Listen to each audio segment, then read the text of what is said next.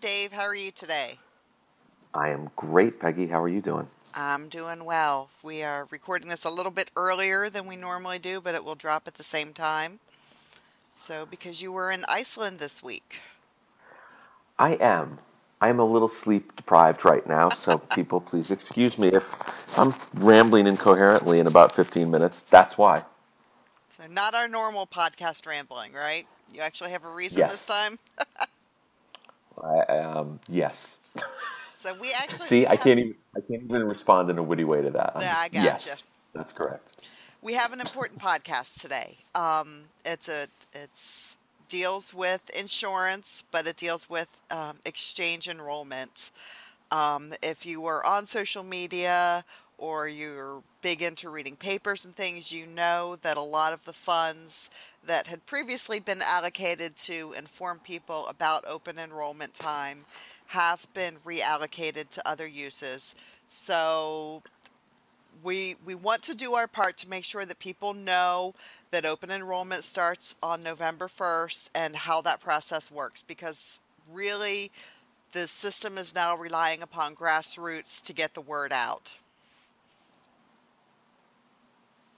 Yes, that is 100% correct. Um, we'll talk through some of the uh, some of the activity of the current administration, that uh, much of which broke really in the last few days. We referenced this in our weekly newsletter last Friday, Peggy, um, saying, you know, here here here are the decisions that have come down. Actually, only only a few of the decisions, and then there was there was more that that broke. Um, I think right after we wrote that, but um, you know, there's there's a lot of moving parts here when it comes to the insurance exchanges. So in this podcast, we're going to explain what the exchanges are, what the plans on the insurance exchanges cover, and then talk about how you can enroll. And um, after we're done with that, we will also cover the implications of some of these executive orders that people may have heard about over the last three to four days. Right. So let's dive in. Yes? Yes, All right. fire away. All right. So exchanges, uh, the we're referring to insurance exchanges that were created by the Affordable Care Act, ACA, um, also known um, as Obamacare. Um, it's actually an old concept. The old concept of insurance exchange were actually, ironically, first proposed by Republicans in the early 1970s. Uh, they offer insurance to individuals who either can't secure insurance through their employer or they make t- and or they make too much money to qualify for Medicaid.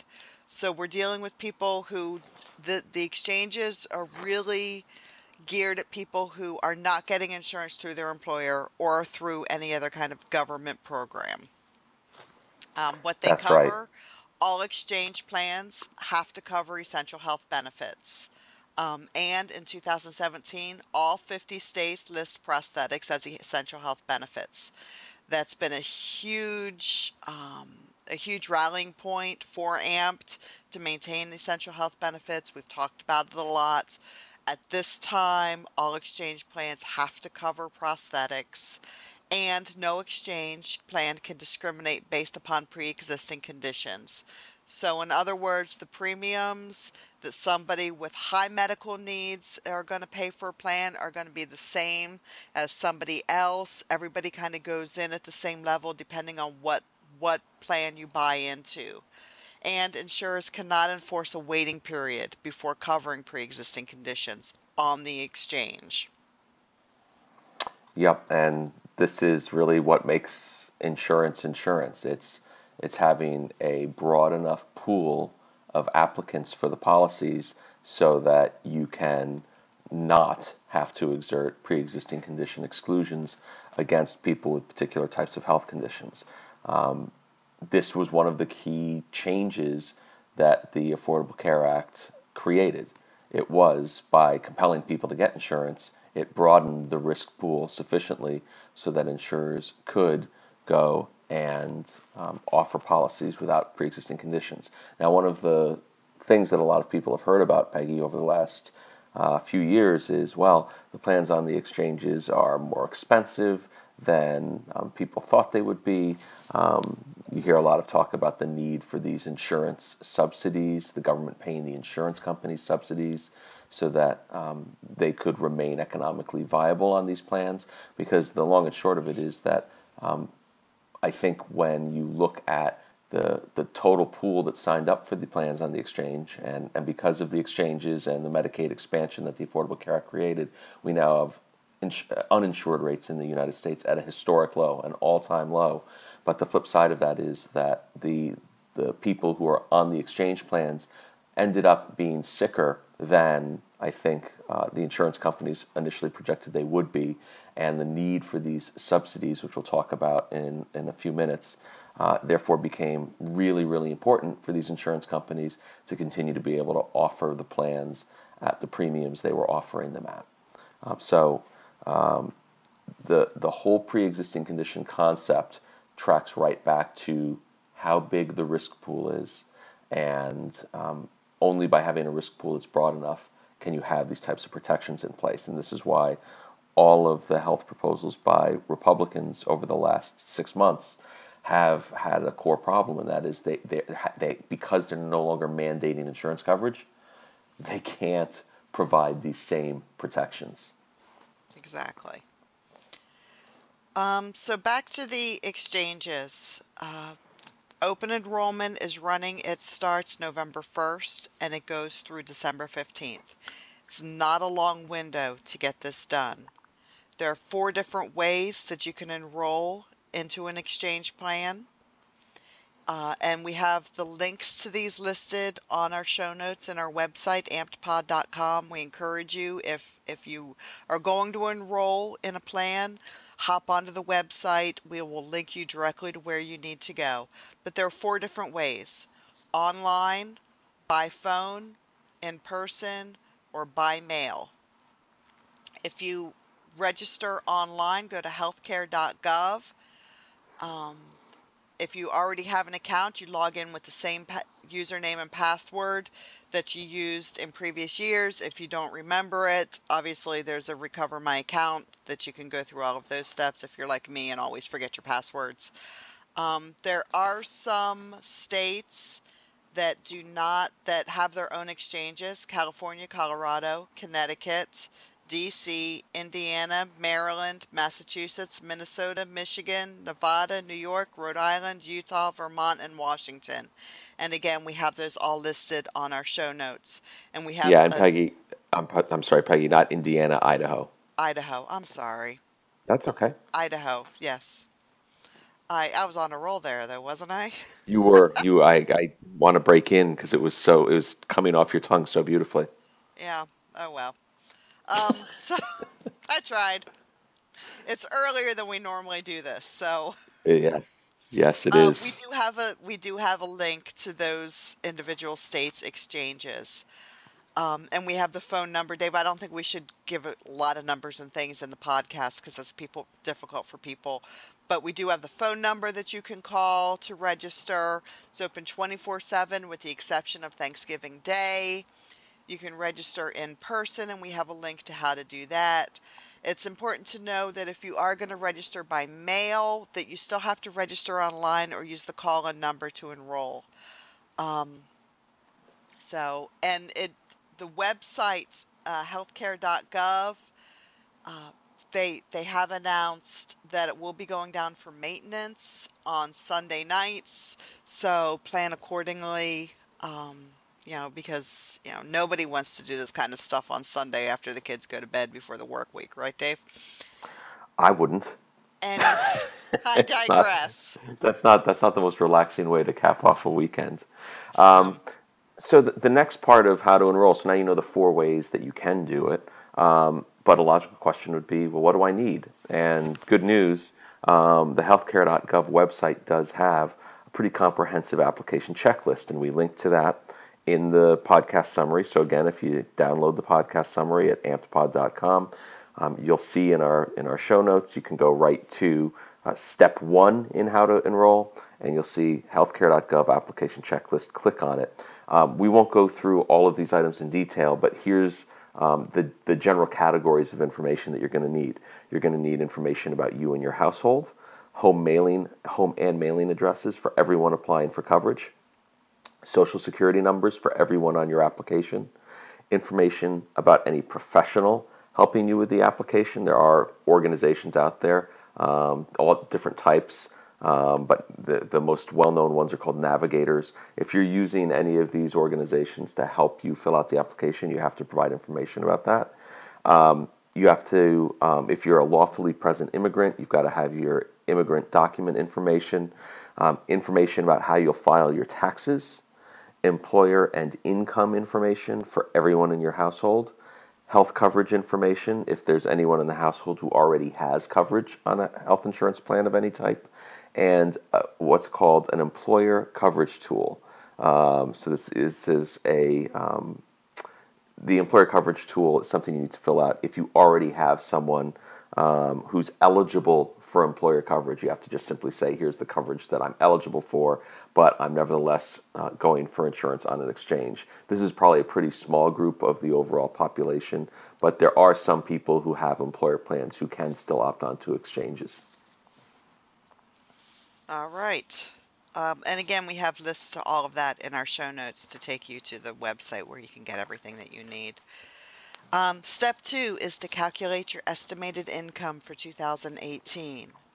Your estimated income affects your eligibility for insurance subsidies. Uh, some specifics is you do not include Social Security disability income in the calculation. You do count income from spouse and all dependents that you list on your federal tax return, and that includes dependents who do not need health coverage themselves. If they go on your tax return, they have to be included. Uh, you do count unemployment compensation, alimony, interest income, capital gains, and any cash supports. That is right. All right. Then, do you want me to take step three?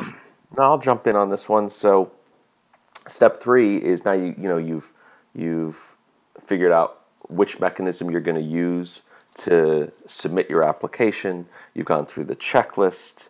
Um, you've calculated your estimated income, and now uh, what you're going to do is you're going to consider your options. And it's important to remember all plans on the exchanges are still required to cover the same essential health benefits. So when you go on the exchange, you should not see um, and will not see variety in terms of what's actually covered. These plans all have to cover the same essential health benefits that they have historically been covering. Um, what you will see when you go on to these sites, whether it's healthcare.gov or you live in one of the sites, one of the states, excuse me, that has its own exchange website, you're going to see plans, uh, a range of plans available to you. And they range from what are called gold plans to bronze plans. And we've talked about this in a previous podcast, Peggy, where we were talking about insurance plan selection. Um, gold plans have the highest premiums month to month, but they have the lowest out of pocket costs um, if you incur healthcare expenses. Bronze plans, on the other hand, have the lowest monthly premiums, but they have the highest out of pocket costs. So um, it's really a matter of finding the sweet spot between what you can afford on the monthly premium side and your total annual exposure at any given point in time for a claim. Um, the the easier way to think about this is a gold plan. You're going to pay more month to month but if you can afford that you're going to avoid as you know the largest possible financial hit when a claim is filed from coming. Um, bronze is just the inverse of that. So you want to consider your specific needs when you do this analysis. If you got a new prosthesis just last year and you're otherwise healthy you have no comorbidities no other conditions that really um, should uh, crop up and you want to sort of take that risk, a bronze plan may work for you. You may be okay going with a plan with lower monthly premiums because you're not expecting to have a major medical expense that is going to cause you to uh, pay, have to pay all those higher out of pocket costs. That's the gamble that you would go with. On the other hand, if your prosthesis is really old and it's going to be needing replacement, or if you have multiple uh, more complex medical conditions that you know are going to require treatment uh, no matter what you do over the course of the year, then moving towards a silver gold plan, if you can afford it, is definitely the way to go because even though the monthly premiums are higher, your out of pocket costs ultimately are a bit lower. So, um, you know, you're, you're, you're essentially financing your healthcare a bit differently if you go with the silver or gold plan. And the last thing, Peggy, something we've always talked about, make sure you consult with your prosthetist before changing plans. You want to make sure that you don't unwittingly do something that, if you've got a good, productive relationship with your prosthetist, somehow screws up that relationship because, for example, the prosthetist is out of network in, in the exchange Exactly. plan you select. Um, so a little bit more information on how to enroll. If you are already enrolled in a plan and you do nothing, you will be automatically re-enrolled. You'll either be renewed in the same plan, or if that plan has changed, you will be put into one that's the most similar to what you had. Uh, but you really don't don't just passively assume that this is your best thing to do.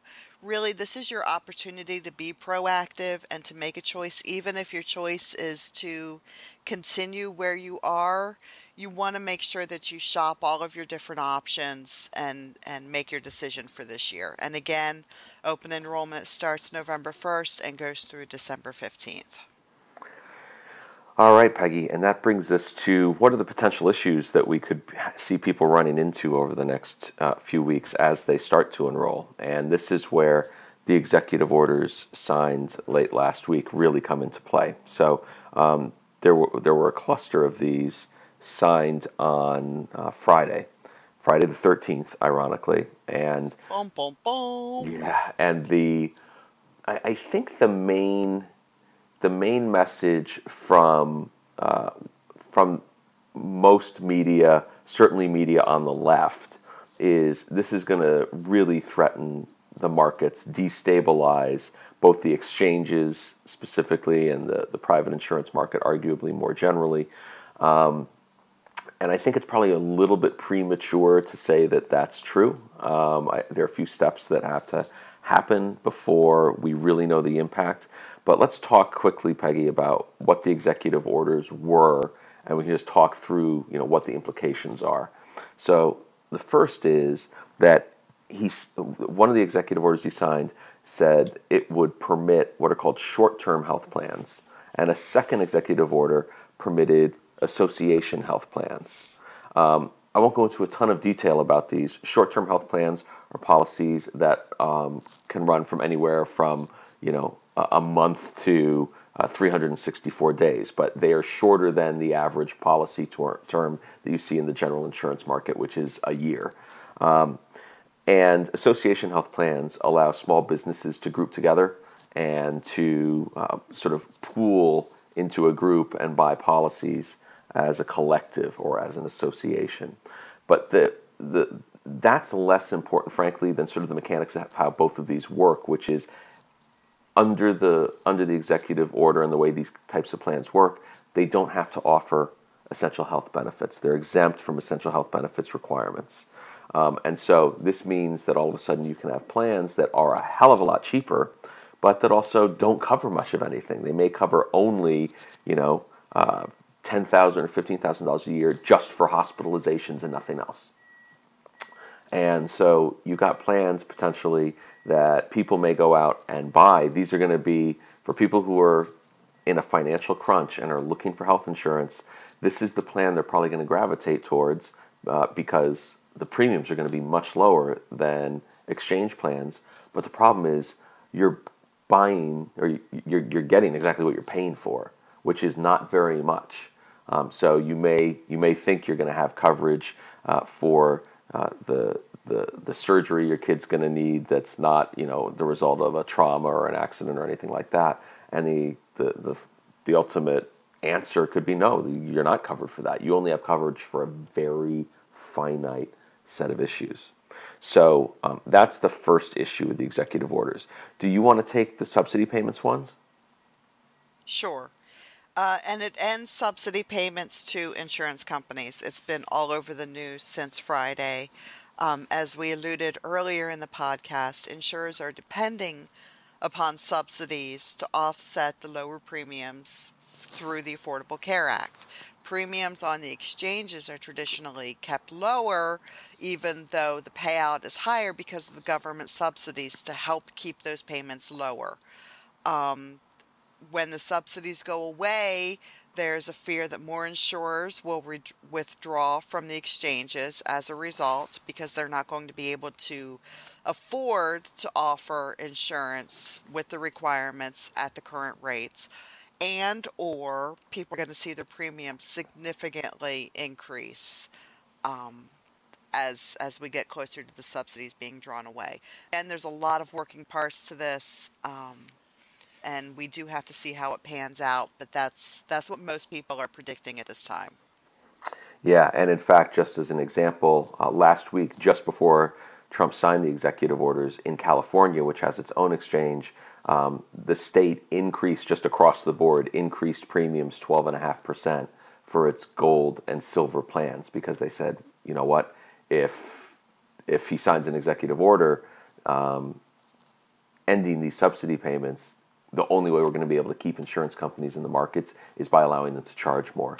And many insurance companies have proactively done this already. If you've re- if you followed the exchange debate for the last really six months, um, you've heard about prices rising. And and what you're having now politically, this is now a political game where you've got Republicans, particularly President Trump, saying, "See, premiums are too high. The exchanges are failing."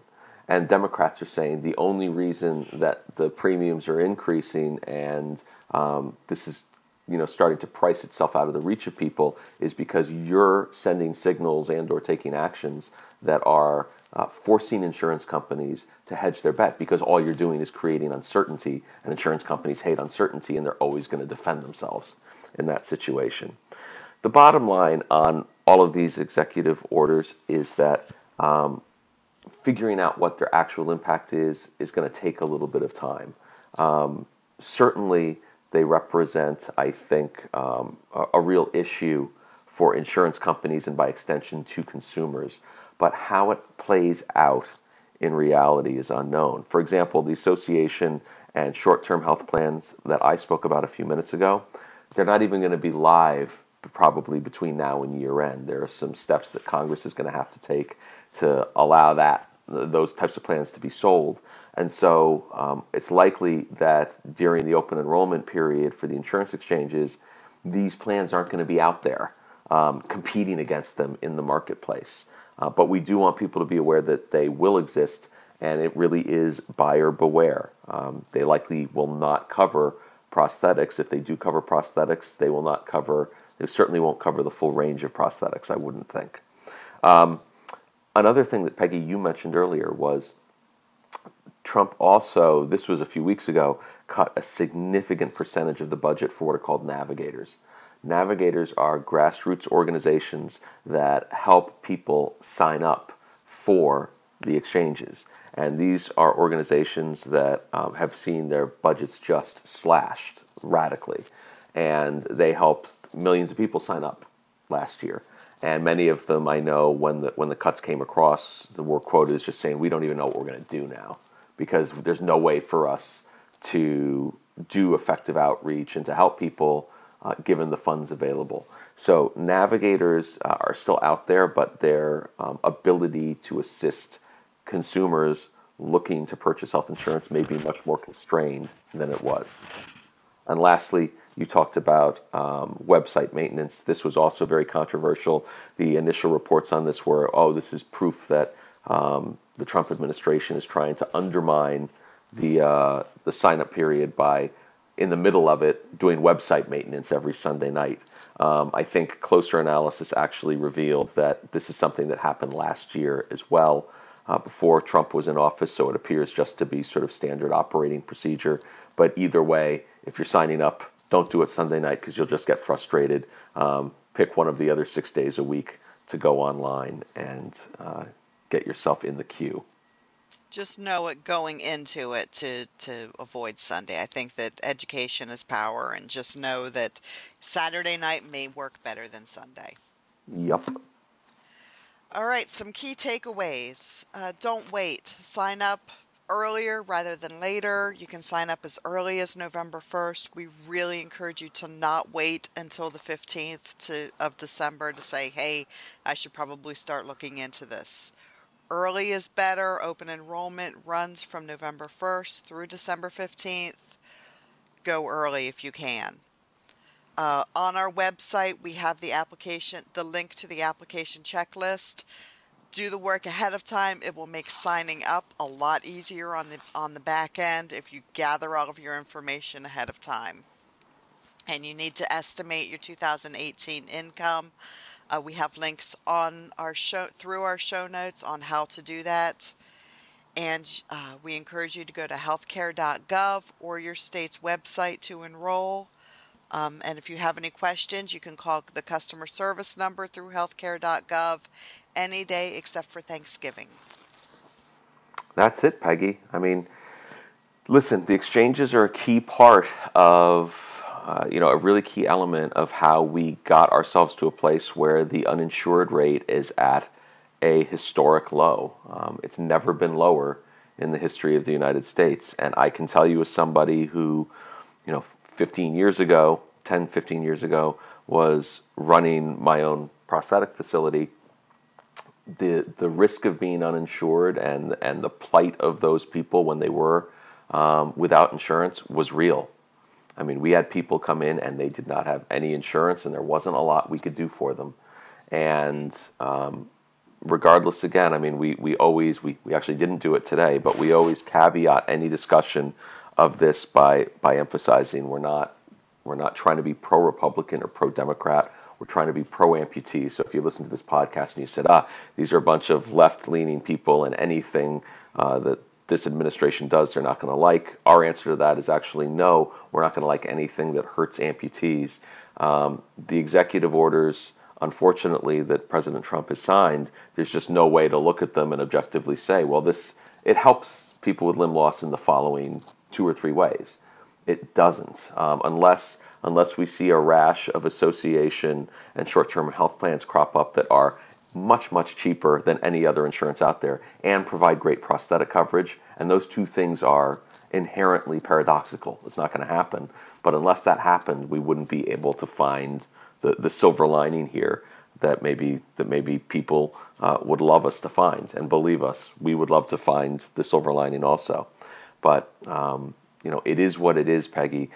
And exchange enrollment is really, really one of the important um, uh, one of the important legs of the stool that gets you to more people being insured and having policies that do provide adequate coverage for uh, healthcare generally, for uh, medical devices more specifically, and prostheses and other mobility devices um, and assistive devices for people with limb loss and limb difference most specifically. Absolutely. And if you need insurance and you need to use the exchanges, open enrollment again is November 1st through December 15th. I think that covers it. All right. Well, Everybody Peggy. have a great week. And if there's any more breaking news, rest assured that we will return earlier rather than later. Yes, I'm four hours ahead of everyone right now. So if it happens in the next few days, we'll be right on top of it, Peggy. I'll be delirious, but we'll have it. go. All right. Have a good week. You too. Bye bye. Bye.